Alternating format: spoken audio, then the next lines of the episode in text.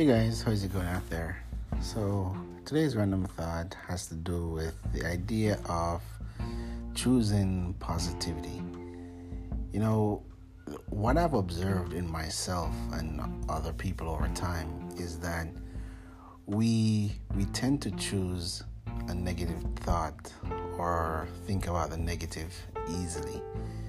You know, it's almost like it's our default nature. So it takes nothing to think negative, but it takes real effort to think about something positive. Let's say, for example, um, you there's something that you must do. Uh, let's say you need to ride your bike down the road. You've never ridden a bike before, but you need to get to point A from point A to point B, and you've never ridden before. There's a 50 50 chance that you can ride and make this ride smooth and not uh, fall off your bike. And in that 50 50 chance, it's highly likely that most people will think about the fact that they won't be able to do it.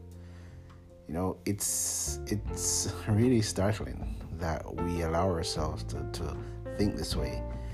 You know, we may be waiting on a result. Let's say you take a test and you're waiting for the result. You don't know what the result is going to be. There's 50% chance that you're going to pass a test, 50% chance that you're going to fail. But a lot of times we get apprehensive and we think that maybe we have failed. Or maybe an interview, you know, we don't know. I guess in some cases we can tell how we perform based on the questions and so on and so forth, but there's also a 50% chance that you may be successful. So, what am I saying today? You know, maybe we should try, take the effort, take the higher road to think about positive things. You wake up one morning and uh, the day is ahead of you, you don't know what the day is going to be. Think that the day is going to be good. Think that there are positive things ahead for you rather than thinking about negative. Yes, yesterday may have been bad, but today is a new day. Think about moving forward and all the good things that could possibly happen to you today.